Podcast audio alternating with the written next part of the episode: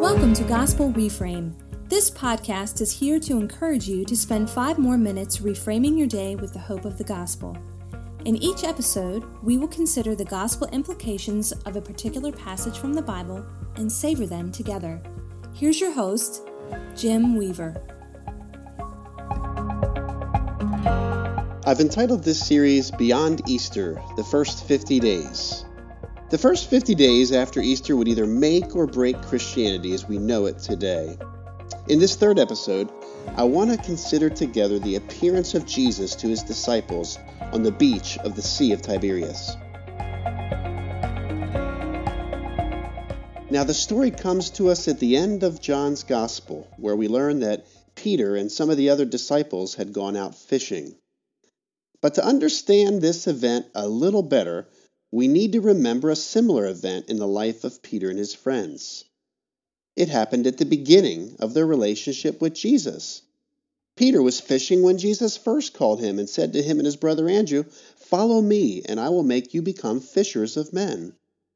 Luke fills in the details that Mark leaves out, telling us that after preaching from Peter's boat, Jesus asked him to put from the shore and let down the nets again.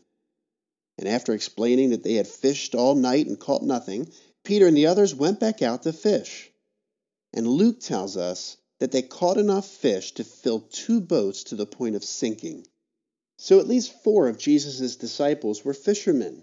And by all accounts, they were not just day workers, but entrepreneurs who owned their own boats and made a good living.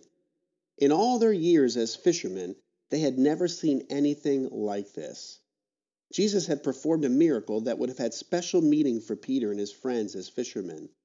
It left such an impression on them that they were ready to lay their nets aside and follow him to catch men. The miracle was not just for their amusement, it was kind of like a parable, teaching them that they would now soon be catching many men with Jesus as their guide. I've never been out fishing with a guide, but I've wanted to because local guides know when and where and how to catch the fish. But Jesus demonstrates here that he's completely sovereign over the fish he has complete authority over the catch. So, for the better part of three and a half years, Peter and the others laid aside their nets to follow Jesus. Now, at the end of John's Gospel, with more than a week having passed since Easter, we find them a bit confused and returning to the boats and the nets that they had left behind. They must have thought, what about all this business of catching men? Is it all over? What's next for us? It's at that moment, as the first light breaks over the horizon, that the disciples hear a voice calling out to them from the shore Children, do you have any fish? They answered, No. And they heard back, Cast the net on the other side of the boat, and you will find some. Now, these instructions must have sounded familiar. And again, they pull up a load of fish too great to haul into shore. Peter recognizes the Lord and immediately jumps into the water with the other disciples, hauling in 153 large fish behind him. It was a miracle that the net did not break. Now, what's this all about? Jesus had already appeared alive to the disciples two other times, but he had not shown them how his being alive related to the rest of their lives.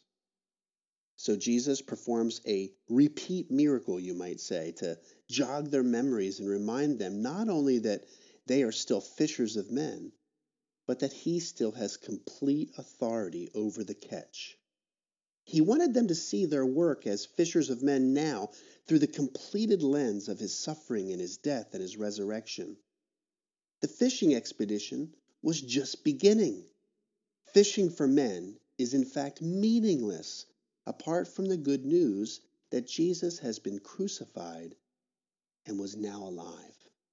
When the disciples finally arrived on shore, they found that Jesus had already started a fire and was preparing food for them.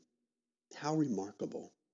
He says to them, Come and have breakfast. We are told that none of the disciples dared ask Jesus, Who are you?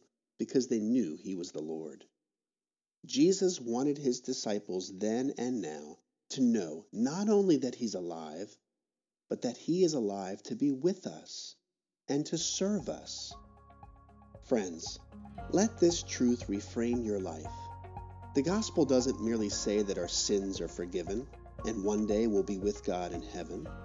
No, the gospel is the good news that as forgiven sinners, we already have a place around the charcoal fire where the risen Lord is pleased to linger with us. Thanks for listening to Gospel Reframe. For more information about this podcast or to listen to other episodes, visit gospelreframe.com.